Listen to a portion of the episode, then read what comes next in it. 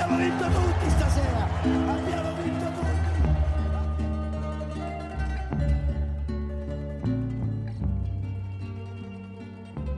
tutti. So it's a Saturday, and today we won't be talking in Dutch, but in English.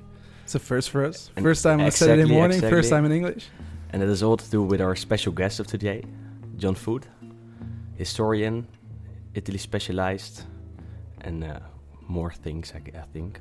Wrote an uh, amazing book about Calcio, named Calcio. The Bible in uh, Italian football, exactly. As we like to refer to it.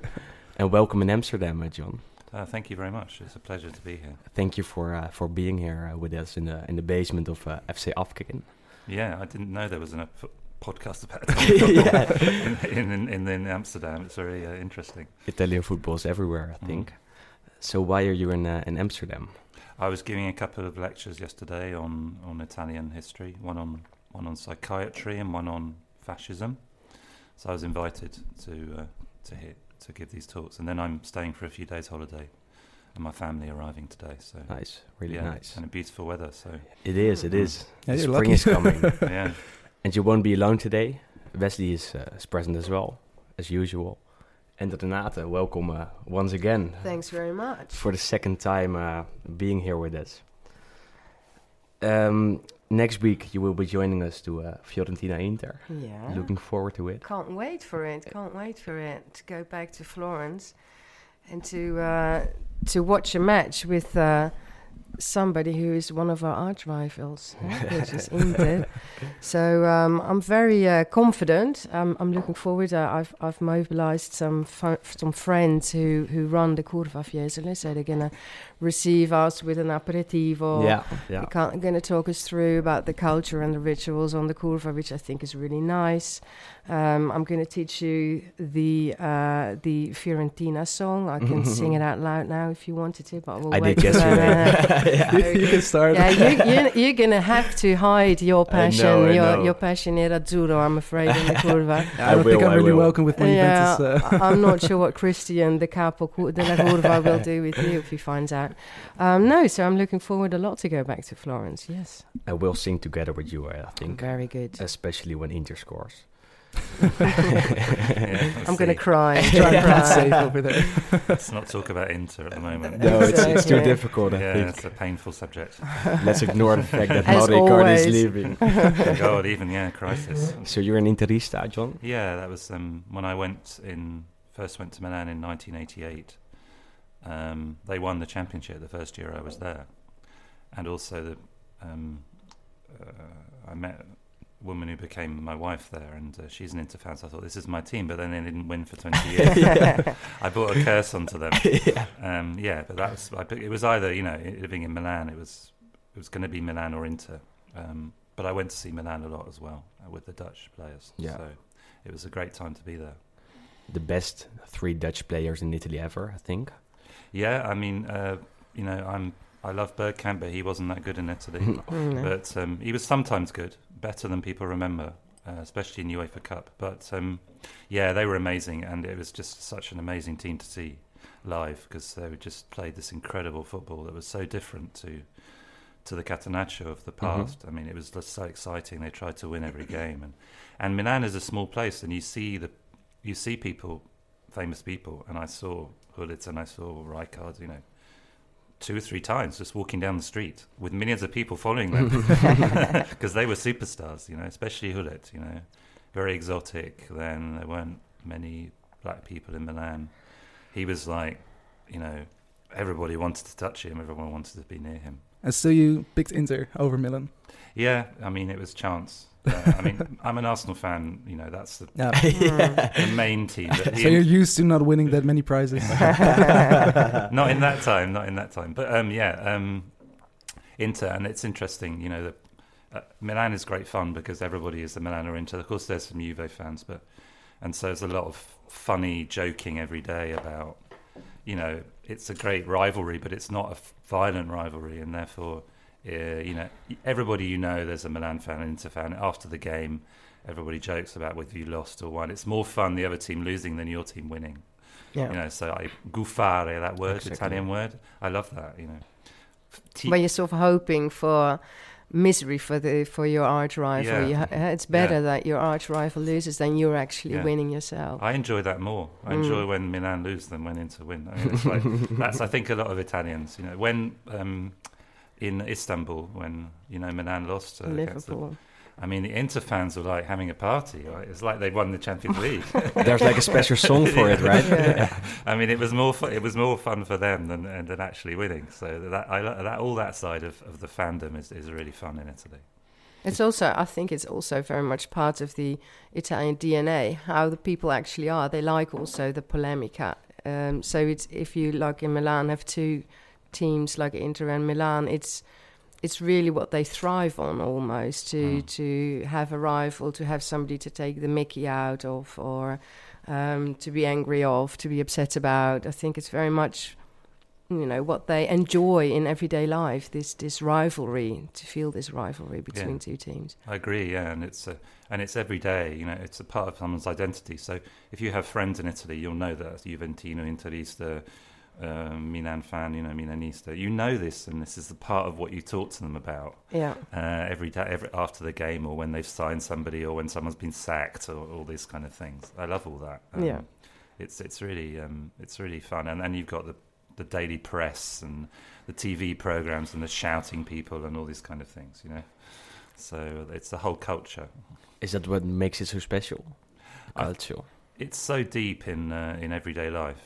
Um, that uh, I was amazed when I went there how it kind of, it wasn't just the football game, actually, it was everything, the press. You know, the most read paper is still the Gazzetta dello Sport. And everybody's so passionate about the subject. It's uh, yeah, it's like really a part of, of daily life.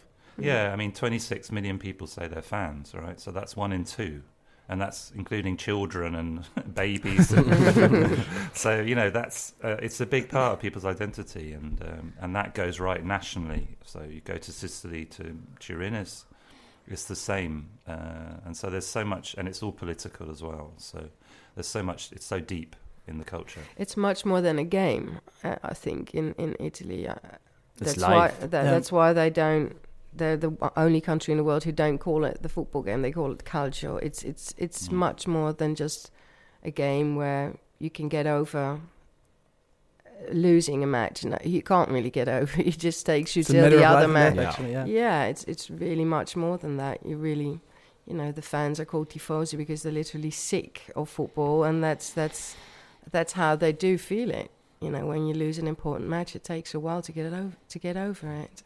Yeah, we made a documentary about the Milan derby a few years ago, and we interviewed people, and there were a lot of people who, who couldn't watch the match because it, they were too tense, too nervous. They had to go in for a walk, or and if they won afterwards, okay, their week was fine. If they lost, their whole year was ruined. So yeah. it's, it's a big thing, right?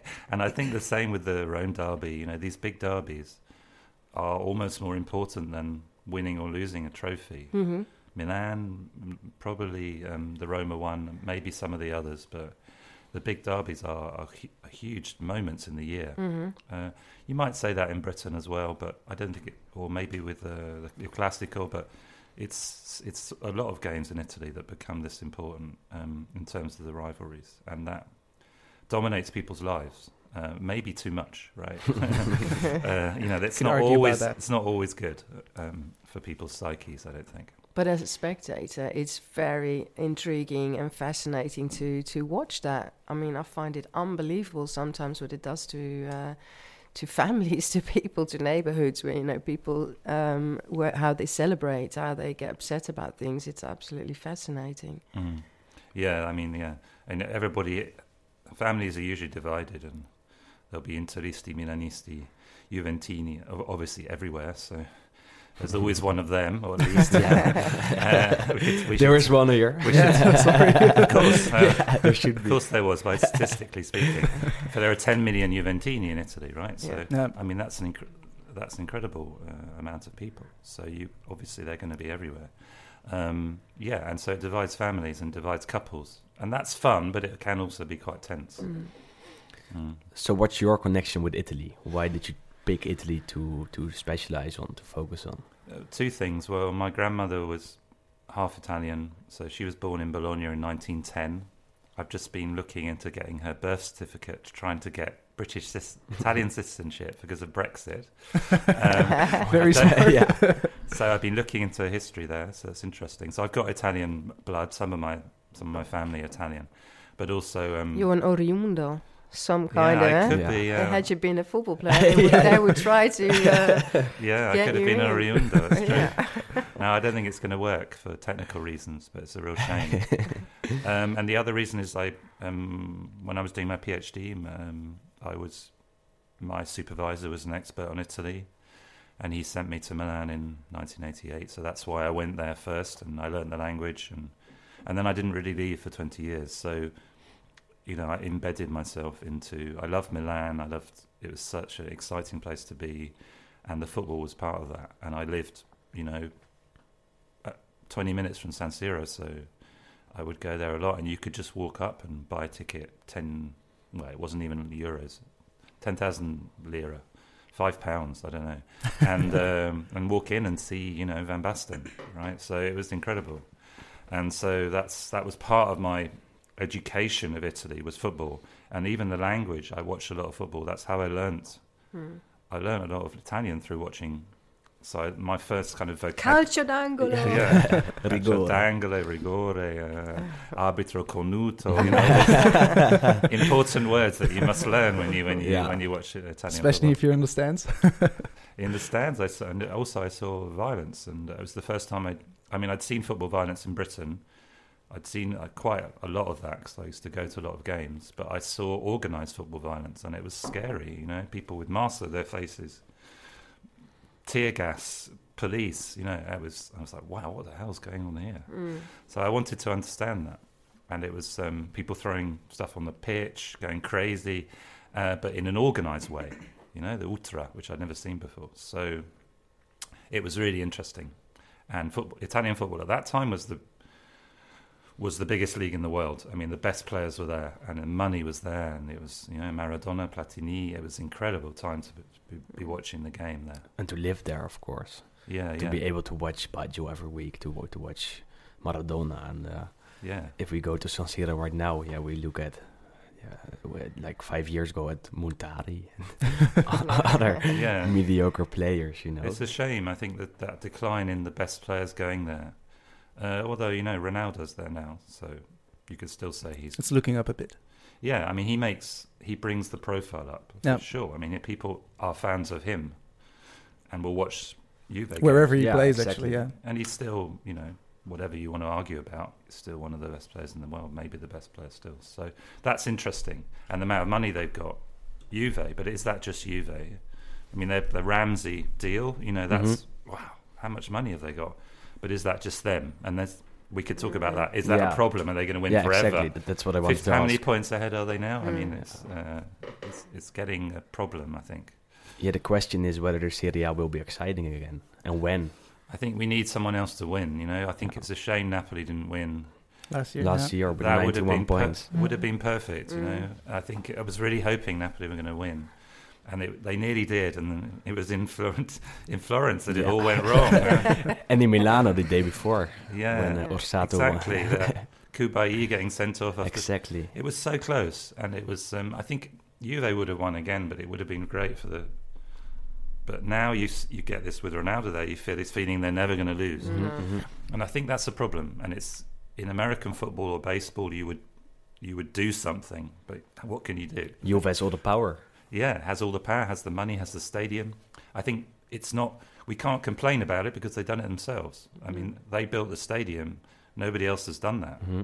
And they've not, used, you, that, that really, when they were with their back on the floor, when they were exactly. at the worst position possible, Serie B after Calciopoli, they were actually the, the only ones who used that moment, uh, that position to rebuild themselves and reinvent themselves. So that's the sad things that they do owe the success themse- to themselves. The others became lazy, I think. Yeah, I think they're very well managed. They're very well run. And, they, you know, they've got amazing scouting. I mean, the players they've got low, like Pogba. They're for free almost, yeah. Yeah, Pogba and, you know, they've been people like that. They brought through Pirlo, nothing, yeah. So I think if you look at Milan and Inter, they haven't been so well run. under, understatement, right? Understatement of the year. Uh, yeah, and I think that's uh, that's obvious that there's uh, they're both looking in a crisis of identity about where they're going. Uh, not so much the money, because they got money, but it's just how you spend it, you know. And the fact uh, that Juve is winning uh, all the time is probably more of a threat to the Serie A than the fact that there's less stars than there used to be thirty years ago, I think, because for the fans, that maybe matters a little bit less. They're as passionate as they were thirty years ago about their club, but it's it's just this powerful one club that's winning uh, all the time. That's um, yeah, and we can't even blame it on the refs anymore, because no, no. you've got V A R. I mean, yeah. it ta- that takes the... In the, the past, you say, say they're just stealing it, and uh, and that's com- to some extent. Oh my God, you, your listeners won't be happy. I won't mention Calciopoli, but uh, it's okay, it's okay. Um, but yeah, now it's I've I've spoken to people about Serie A, and they just oh, just the same team wins every year. Yeah, and it is a problem. And I think the Serie A kind of realizes that. But what can they do? Some people argue that Italy needs another Calciopoli scandal. Yeah, but it's. It's now the referees are taken out of the equation because, okay, V A R can be controversial, but I think it, the whole tension around the referees is, has been, you know, that chapter on the referees, I need to rewrite that if I mm. do a new edition because mm-hmm. the V A R makes a yeah. massive difference. And I think it's going to do it in the Premiership as well, although the attitude to referees is different. So, yes, you can say they've got too much money, but, I mean, what that's a financial fair play issue, which is not... not really a, a Serie A issue. I think the stadium is crucial. They built their own stadium and it's always full. It's not a concrete bowl. And Milan, Rome, you know, they they can't do it. Yeah, they're planning to, to build a new stadium? For years now. In, in, Milan, in, in Rome, the plans are, well... I think it might happen in Rome. Yeah. It's going to take a long time. yeah, it's yeah. Italy.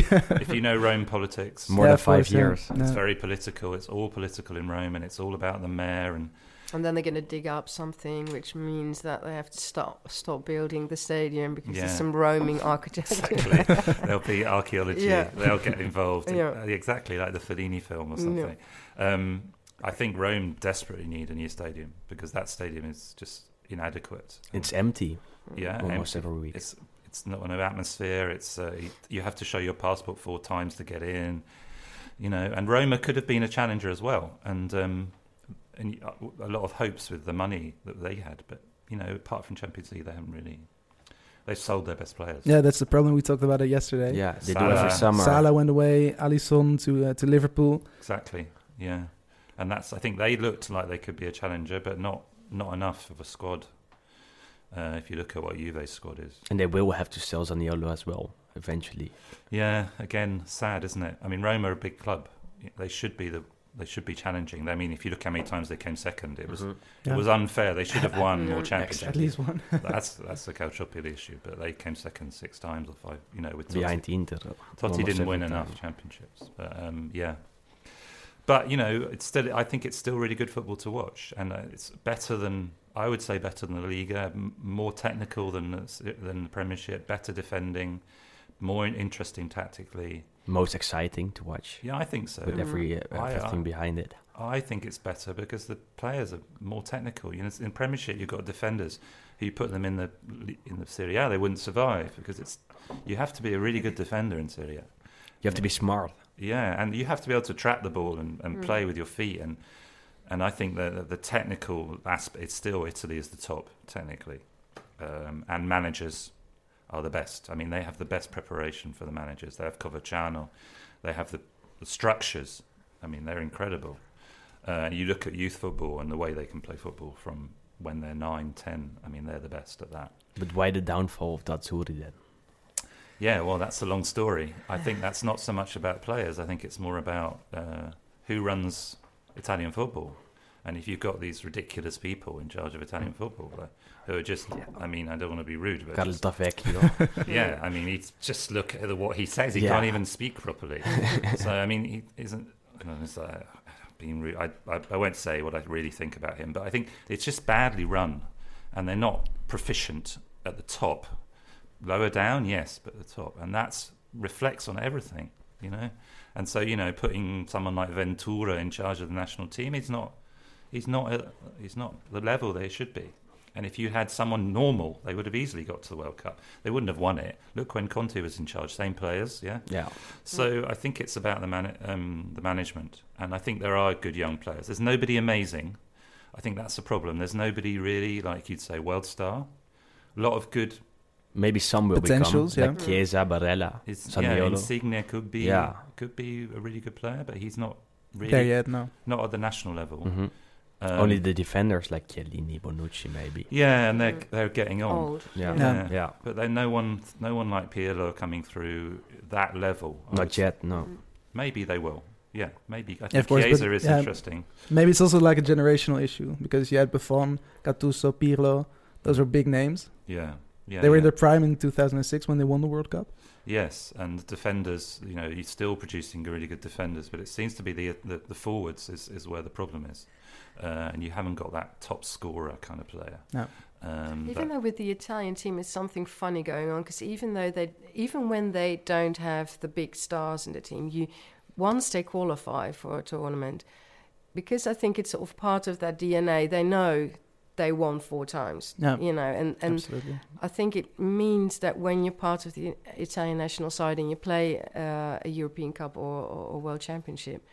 They can always do well. They, there's something that can... Mm. I don't know where it comes from, but that was in two thousand six as well. They came straight out of Calciopoli. Okay, they had Pirlo, they had some big stars, but nobody expected anything from the Italian side. And when the whole world was sort of against them, didn't expect anything of them, then they sort of rise to the occasion and perform really well. And mm. I'm sort of waiting for that moment, that spark, something like mm. that to happen to the national... Uh, You could see so, it with Conte that he'd done that. With the, he'd brought, he'd made a team out of actually not that amazing raw material. Mm-hmm. So the manager's very important. Ventura is just uh, embarrassing. I mean, I mm-hmm. could have done a better job than yeah. Ventura. yeah. So you know, that it was, was terrible. Nightmare. And then they drifted for two or three years. They couldn't score. Yeah.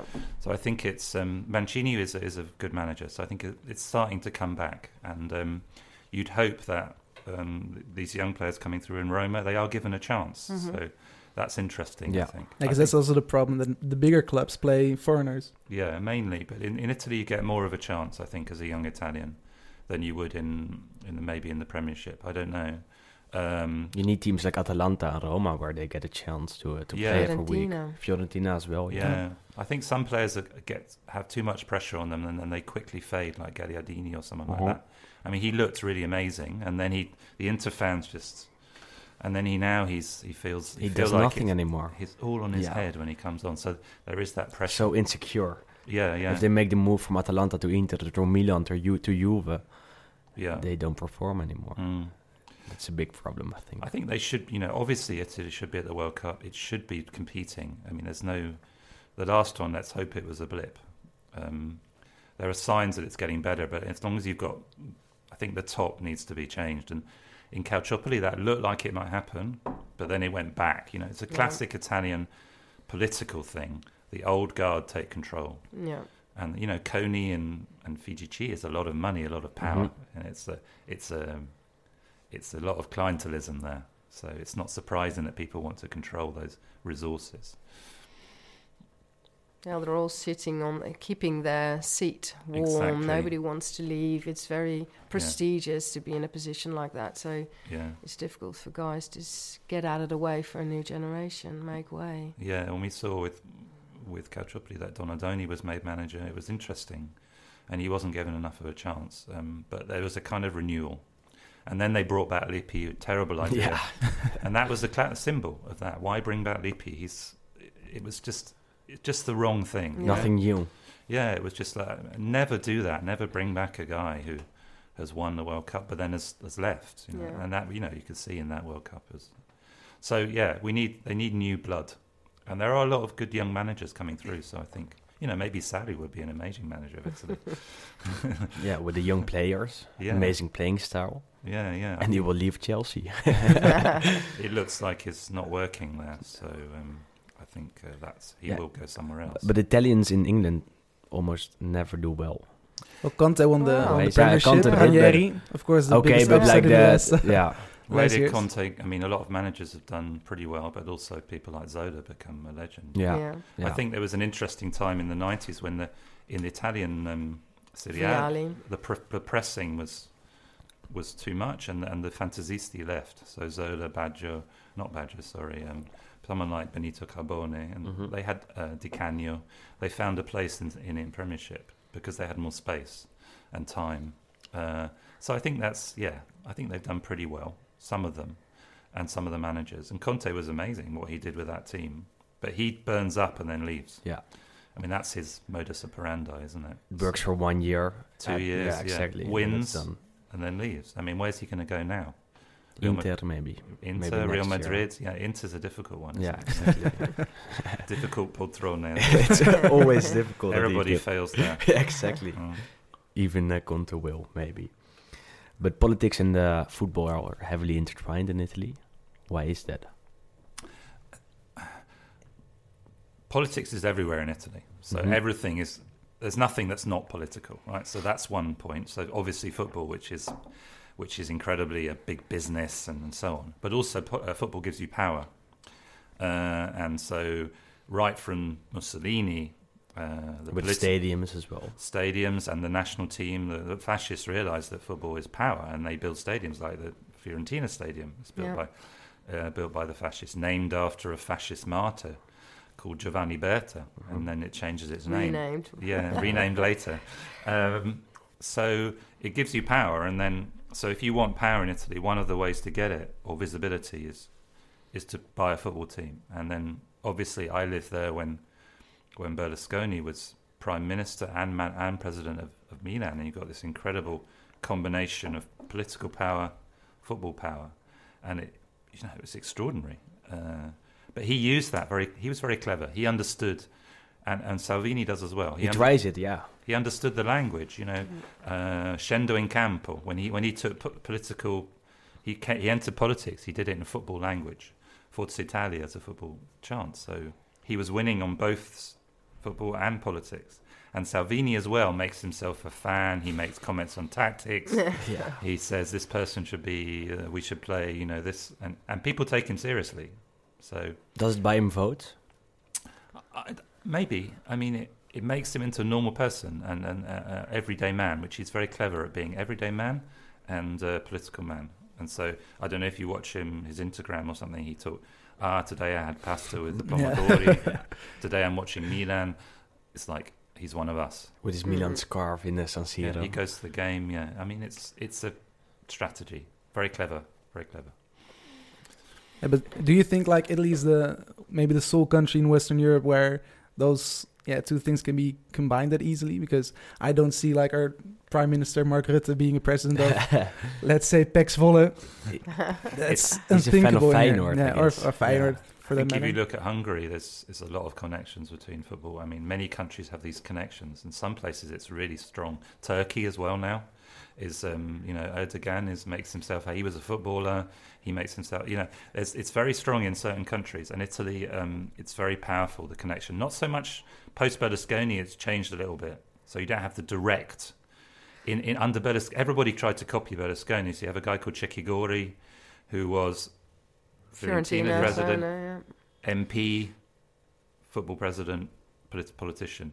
Yeah, lots of people trying the, the same thing. But I think throughout history, sports has always been an instrument of politicians. You know, when it, you know, Hitler didn't do anything else. I mean, and even if, if we win gold medals in the Olympics, Mark Rutte is the first one to receive them, to shake hands and to get, you know, yeah. photos being taken together with. So I think it's always uh, being used as a political instrument, maybe a little bit more in the public eye in a country like uh, like Italy, but even so in countries like Holland.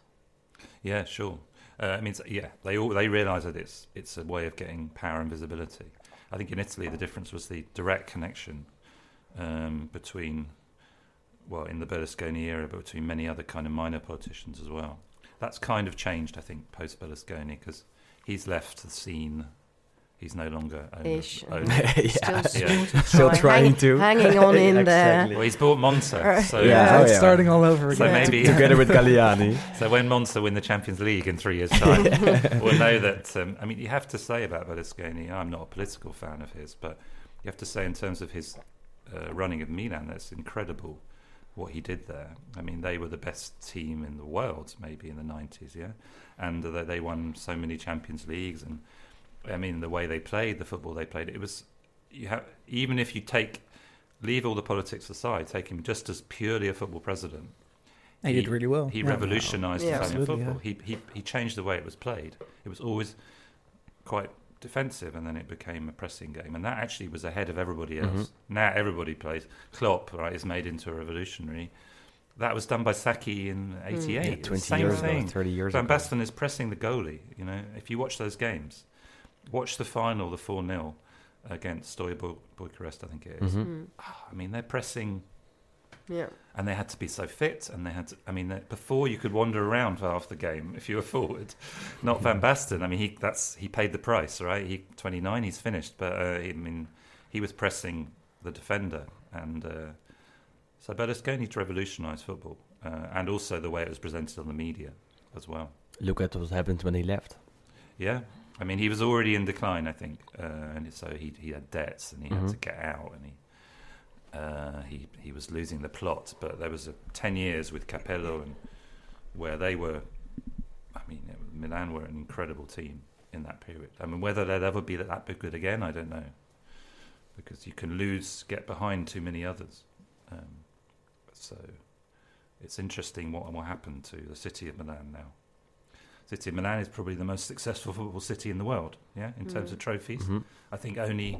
What's the rival? There's one other city. Is it is Madrid. it Madrid? Yeah, I think yeah. it's Madrid. Madrid is bigger. Yeah.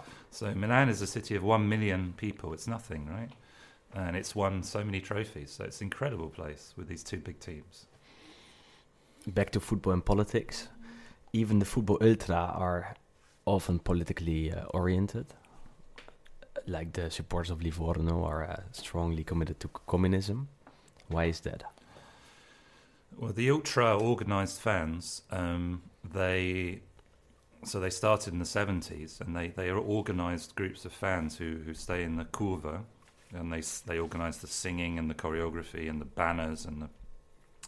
But they are also many, often political, not always, often political. So they mostly now on the right, but some are on the left, and so they will take political messages into the curva. The curva is a very visible place, the journalists will report on it.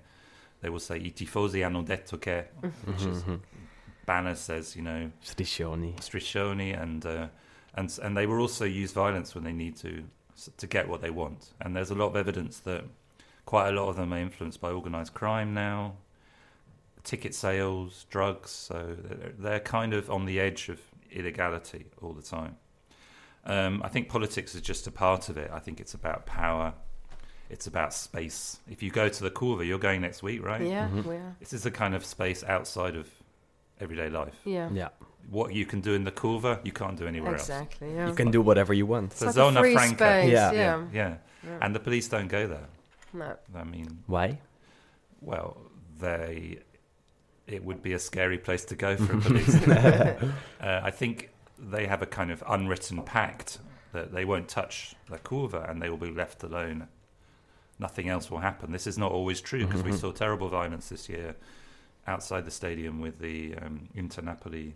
Yeah. yeah, a few days back, even exactly. with the Lazio Sevilla game, that five people were stabbed. Yeah, in Rome, and that's yeah. a common, common thing. And the police never do anything about Rome, which is a very dangerous place for a fan to go. And I think that's terrible that they know they they have the intelligence, mm-hmm. but they don't do it. And I think that's a, there's a link between some of the fans and some of the police. But the ultra, you know, they are still very powerful, and they... And they don't want to lose that power, so they will use it. In Roma, they had a strike for maybe six months about this putting these barriers in the curva, and they won. you know, the, mm. the okay, enough, right? We give up. So they're very powerful. They will. Um, and there's not. It's very difficult when you're a club owner or a dirigente to stand up against the Capo Ultra. I mean, it's going to be the end of your career in your in the football club. You're, you're just finished if you dare to stand up against them. Yeah, I mean, they will threaten you.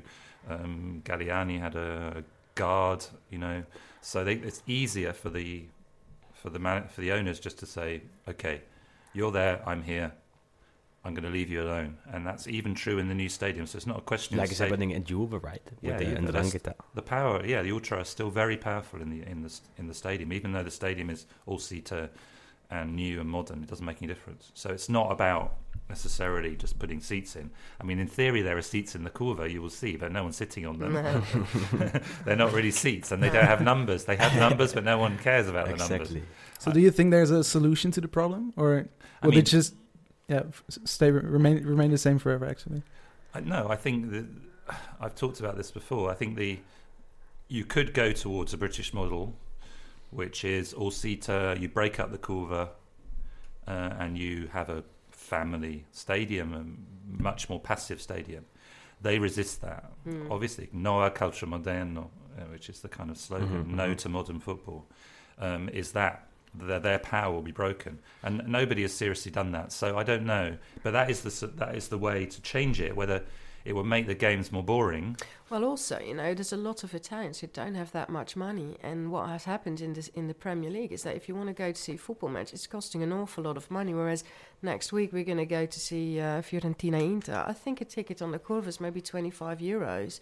That's still a price that's affordable for a lot of people. And I think they also re- resist because of that reason. I agree. And yeah, it's the, what do you call it, the bourgeoisization of the Premiership. Is it becomes like going to the theatre or the yeah. opera. You know, if you go to the Emirates or something, there's a yeah, the Arsenal season tickets are maybe the, one of the highest in Europe, I think. Yeah, I mean, and, and there's some guy working next to you on his laptop, right? Mm-hmm. It's like, it's yeah. like yeah. he's not even watching the game, yeah. and it's a, it's annoying because it's it's a it's not really it doesn't feel that the atmosphere is killed, so mm. you lose something. Well, I personally, maybe it's not something I should be saying, and um, but I, in a way, also like that nasty side of football a little bit. When you go to an Italian football stadium, like you said, it's a it's a bit of an area of free expression. You can say things, I say things, you'll see yeah, next week, exactly, yeah. that I won't easily say in normal everyday life. And that's what I like about it. We'll have a camera with us. It's a spectacle. It's, yeah. a spect- it's part of the spectacle. And I, I love that about going to the San Siro because the spectacle is incredible. Mm. Um, and, you know, it's an old concrete stadium. It's falling apart. It smells.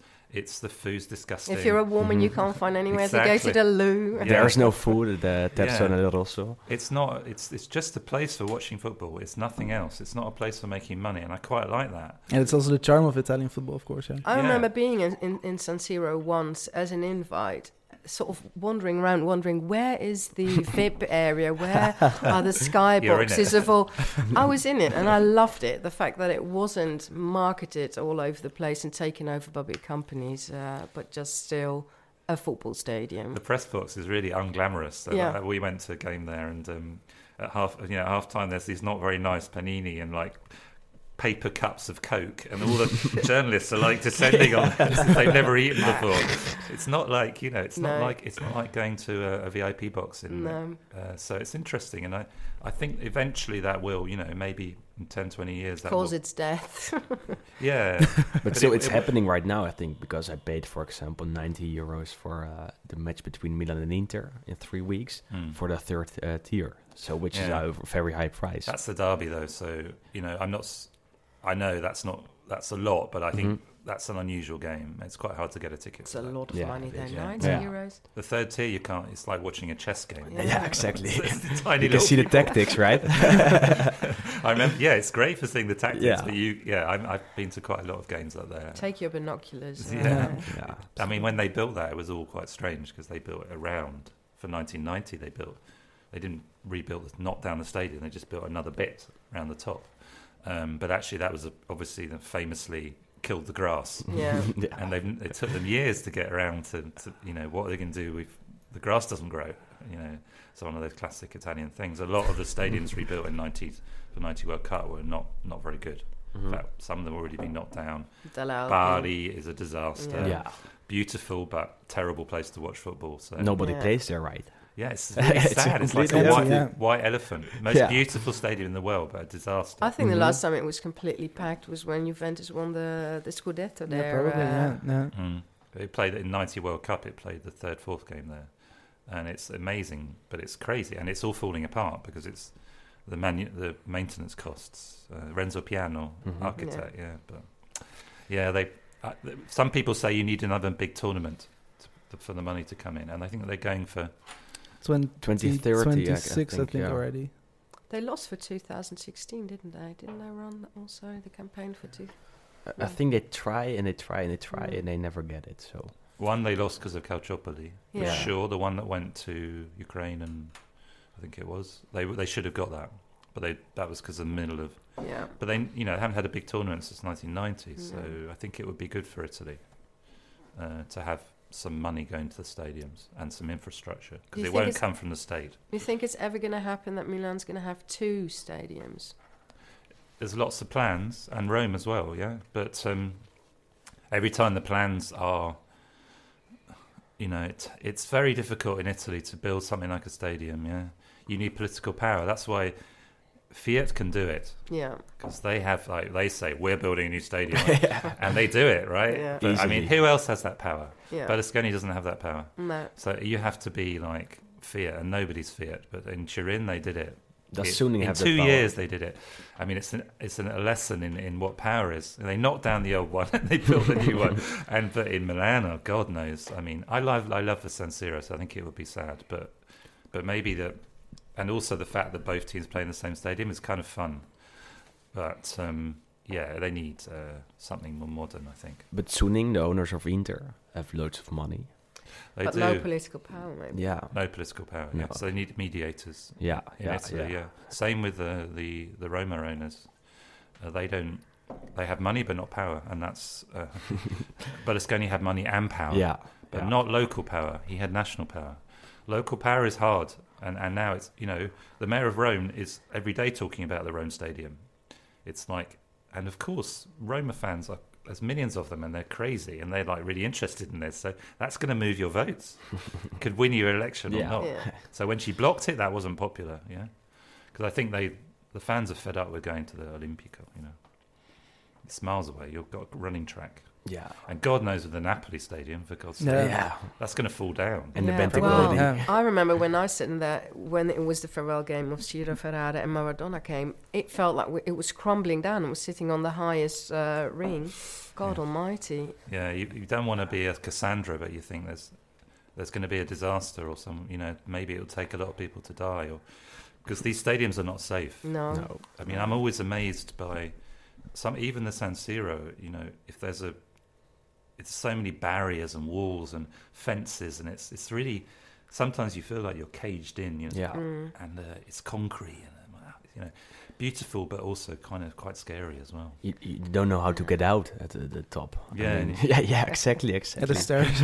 yeah, Just go round. This. Go Some round guy fell round. off. Some somebody once fell off this, uh, and of course. That's famously where they took the Montorino yeah, exactly. through, uh, against Atalanta during yeah. the game. Yeah. yeah, I mean, what a crazy story! Why could you couldn't invent Only these in things? yeah. I love the it. stories. I mean, uh, you know, that's what I love doing in my book, was telling these incredible stories. Is that also the reason you started writing the book? Yeah, I mean, the story, the material was so incredible. You know, someone like Gauci, who was president of Perugia, was like an unbelievable personality, character. Who'd, buying people because he's seen them on video, um, appointing a woman manager for three days, then sacking her, um, trying to bribe a, a referee by giving him some horses. I mean, these stories are giving just... a contract to the son of uh, Gaddafi. Oh. Getting it. I mean, hey, you know... You couldn't make it up. That is just... Like, no. I mean, exactly. And they're never playing him. And they're playing... Gaddafi's son played for ten minutes in Serie A. Just tell that story. It's an unbelievable story. Yeah. No. He was staying in a five-star hotel. Yeah. He was supposed to be going to training. I mean, it's With just brilliant. With ten women, yeah. yeah. Oh, God, the stuff is... So the material is brilliant. And, and the stories get better and better all the time. I mean, I was... One of my friends from Florence, his dad used to play for A C Milan and Palermo, and he got involved in the Totonero scandal. Ah, what's Gui- his name? Guido Magherini. Oh, yeah, yeah. And he was a goalie, right? Uh, no, no, no, he was, was a defender, uh, he was a left winger. Ah, okay. They'll still remember him at Palermo because he uh, he used to score in the Coppa in the Coppa Italia game. He scored um, straight out of a corner. Still, you know, still a hero just because of that reason mm-hmm. in Palermo. Yeah, yeah. But um, anyway, when there's a birthday party, he'll, you know, he was part of it. You'd, you'd, you'd assume he'd be embarrassed maybe to tell this story, but he'll be telling on parties, oh, I remember the day that the Carabinieri came into this stadium and they locked us all in and they took us to jail and we didn't do anything. And he was part of the biggest bribery scandal before Calciopoli. And, you know, just the idea that it was live broadcasted, that in stadiums in the whole of Italy, police cars were just driving onto the pitch and taking off uh, involved football players. I mean, Yeah. You can't. That won't. That yeah. wouldn't have happened anywhere else except in Italy. Big players as well. I yeah. mean, you think of the that was the nineteen eighty scandal, which is match fixing, straightforward match fixing, people paying players to throw matches, uh, you know, kind of very uncomplicated form of corruption. Uh, s- small amounts of money involved, considered today would be chicken feed. Mm-hmm. But people like Paolo Rossi were caught up in this. Big players, you know. So it wasn't just little players. There were no. some old players at the end of the career. Well, Maggarini thought, I'm thirty-five, you know. No, I'm nearly finished well. anyway. Let's get some money. I might just make some money for my son's well. future. Yeah. That's that's what. But no, did. no prison sentence, right? Nobody no, was convicted, no. so just sporting sentence. So, yeah. I mean, he had a ban, but he didn't go to. He went. Might have gone to jail before trial, but I don't think he went to trial after. No. Yeah. And the book was published in two thousand six. Um, are you planning on making like a twenty nineteen, twenty twenty version? So I was very lucky because the book came out in two thousand six, and the. Uh, Renata's got the original, which is my fa- my, my favourite cover. Yeah, with Maradona, Maradona and Ferrara, and Ferrara giving Maradona the Scudetto. um, but I was lucky because the year it came out, there was Calciopoli and the World Cup, so did a new edition. But I, in the Italian edition, it's up to two thousand ten. So if you buy the Italian one, you get more updates. And I've been keeping notes on what's been going on. So one day I, I either do a new volume or, or not. It's getting too big, so maybe a new volume. No. But there's always amazing material. I mean, the other day there was this incredible story of, in a lower league, of uh, the Ultra were threatening the players, um, and they uh, four of players pretended to be injured. This was a couple of years ago, and so they they stopped the game, um, but none of them were injured really. And it was it was it was the thing about Ultra power, because they, they said, if you play this game, which you do, we don't want you to play, we're going to beat you up after the game, and so they just. If you watch the film, they're all pretending to be injured. And they're getting carried off with stretchers. There's nothing wrong with them. And the game gets called off because if four that, people... Was that that AS Roma match where Totti goes and talks to the Ultras and uh, and they... Yeah, yeah. And it's called off. That yeah. was another... Yeah, that yeah. was... Uh, I think there was one derby that was called off because a rumour went round that a child had died. Died, mm-hmm. exactly. And it wasn't true. And uh, then... But Totti, Totti to, goes and talks to the Ultra. And the Kappa Ultra turn out to be a cameraman and an artist or something. They're not like what you think are sort of low-life guys. They're yeah, they're like guys with jobs. And in the latest clashes in, in Milan, one of the people involved turned out to be an industrial designer, quite a famous right. one. So the strange double lives of the Ultra. Yeah, you know? yeah so yeah, definitely I keep my eye out. But when I have time to, uh, um, I would like to do write about it again. It's it's always...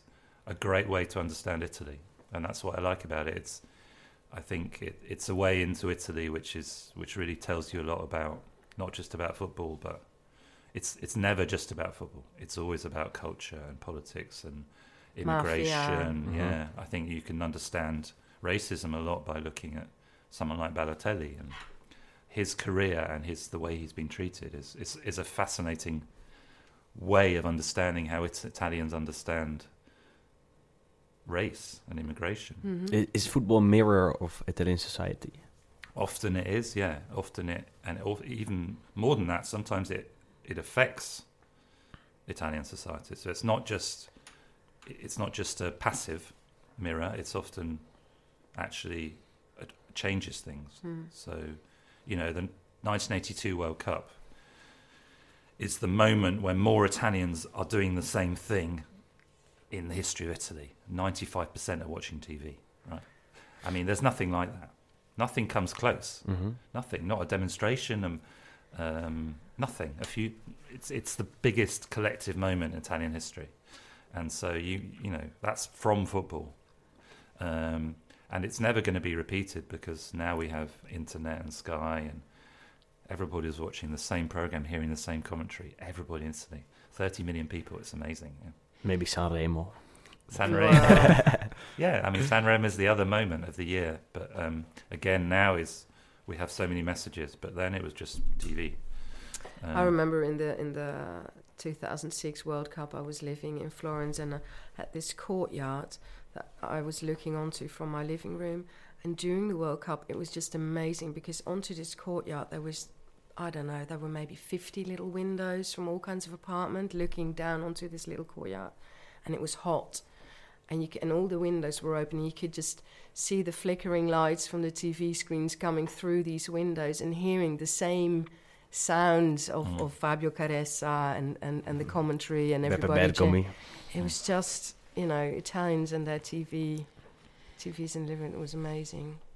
There was a, a delay between the Sky and the and the Rai.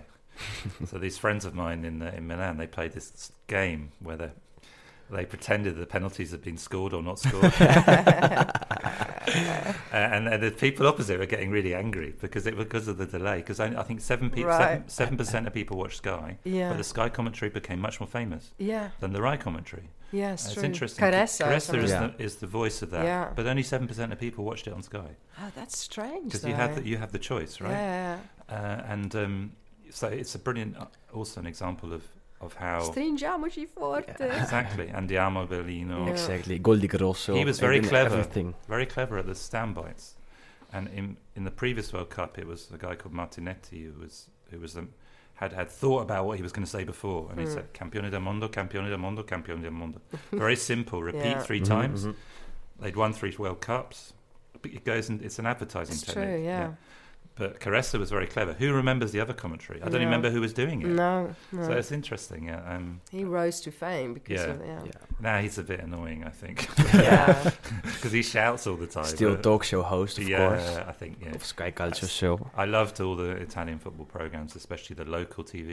Yeah. Teddy Lombardia and all these things. And mm. I got really into these. And people would watch these without, and they wouldn't watch the game. They watched the men shouting at each other. Yeah, Tiziano Crudelli as well. That's the most famous one. Yeah, yeah. We he, know him here in Holland. Yeah, he next to a Klaas Huntelaar. Yeah, he became famous in, uh, yeah. globally, but he was just on this local channel mm. and uh, just shouting. But he's a, you know, a personality for sure. But that's, that's a strange um, phenomenon. I mean, you can't watch the match, but you just see the the commentators talking about the game go- and what's going on on the field. I think it's it's like being with friends. Uh, my mother-in-law used to watch Teddy Lombardia, not the match, because it was like being in the bar mm. without having to leave your house. And so it was fun, and you still knew what was happening in the match, but you could do your cooking or your sewing at the same time, yeah? So I think that's why it's p- powerful. It's also really cheap T V. Mm-hmm. Yeah, of course. Because yeah. they haven't got the game. You got just one guy shouting at the camera. Guys watching it, T V, yeah. shouting. Just yeah, I mean, cheering. I, I think it's incredible creative, though, to yeah. do something like that. And also the appreciation from the the, uh, the theatre aspect of football, because it's just like as if you're watching a theatre play. I think it's very creative to, to resolve a situation like that. And they have a goal in the studio. yeah. And they so they recreate. Also, a lot of them are players, so yeah. uh, ex-players, so they will recreate the goal for you. I mean, it's it's fun. It's yeah. theatre, yeah. They're pretending. They're like cartoon characters. Yeah. Tiziano Crudelli is a cartoon character. Yeah. He's an actor, larger yeah. than life. Yeah, character. I mean, he, when he just says, goal, goal, goal, for half an hour. Yeah. yeah. It's he's at the stadium, they are a spectacle, yeah? Yeah. So you've got the, him and the Inter guy next to each other. Tramontana. Yeah, and it's, it's the guy he used to, uh, Corno, he used to argue with all the time. And there's the Juve guy. And then sometimes there might be a Roma guy or a, guy, or a woman as well. Sometimes women, mm. not that many are allowed, but no. a few, a few, yeah. But um, it's a man, man's world still, yeah. It would never work over here, I think. I don't think so, no. No, because you don't have larger-than-life characters mm-hmm. who throw themselves no. into a role like that. That's what you need to make it worth watching. They try in Britain. It's it's not the same, though. They have this sort of, uh, you know, Paul Merson or something like no. that. But yeah. We're too cool, I think. Yeah, they don't they don't go for the full theatre. Mm-hmm. The, the Italians are much better at that. yeah. yeah. yeah. Always so their way in. Of life, yeah. And you've got the whole culture of the radio, you know, and, and that's interesting. That was really, mm-hmm. people would listen on their little transistors. And, and they still do, right? Mm-hmm. Yeah, I think so. Now the phone is, is you know, I changes think things. Francesco Repici is amazing. I mean, the way how he describes the, the, the game and whatever happens is... is They got a tra- so great, incredible tradition of football commentary mm-hmm. and, and experts. You know, if you, yeah. I really, I, they really know what they're talking about. Italian journalists, like you watch them interviewing the footballers, they say, "Oh, in the second half you changed." And you yeah. watch the Premiership interviewers, "How was that?" Or yeah. "Was that a good it's game?" True. It's really low level. But also it? The level of writing in the Gazzetta dello Sport, the sports pages, yeah. is incredible, yeah. uh, unprecedented. Many really. metaphors as well. Literary, yeah. you know. Some no, like but they know the fact. They yeah. get the fact straight. They, it's it's sometimes pros, prosa, you know. It's just uh, really well written. And, uh, and and the day after Davide Asori died, They had like a full newspaper full of information about it. They, they knew everything. Yeah. One day after they, they died. The memory of, um, you know, the way that kind of, when something like that happens, the way the fans really do a serious job of m- remembering this guy. And, and, you know, it's still, if you go to Florence, everywhere. Yeah. In mm-hmm. the bars and around the stadium. Uh, it's amazing. I was there in, in this last year. And, uh, you know, it's a it's a thing that's really felt.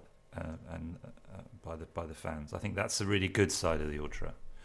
Uh, there's lots of positive things that they do. I mean, there's a group called Big Lebowski. I don't know if you ever come across them mm. in Florence, who are kind of these lefty.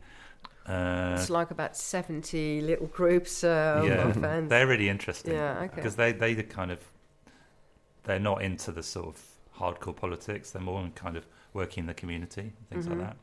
And they're not interested in controlling the curva or dealing drugs or whatever. They're interested in kind of footballers' culture, so they're interesting. Yeah, or yeah, yeah. We could talk for hours and hours.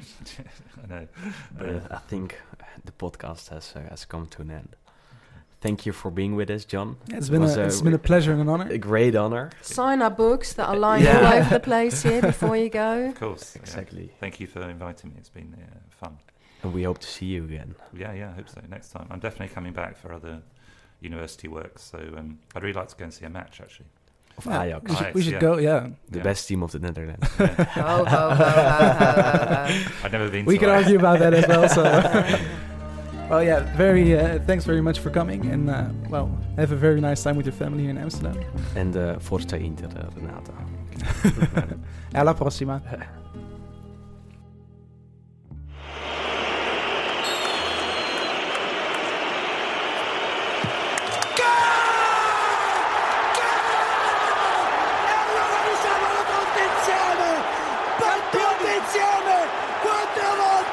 Campioni del mondo, campioni del mondo, campioni del mondo, abbracciamoci forte e vogliamoci tanto bene, vogliamoci tanto bene, perché abbiamo vinto, abbiamo vinto tutti stasera, abbiamo vinto tutti, abbiamo vinto tutti, abbiamo vinto tutti.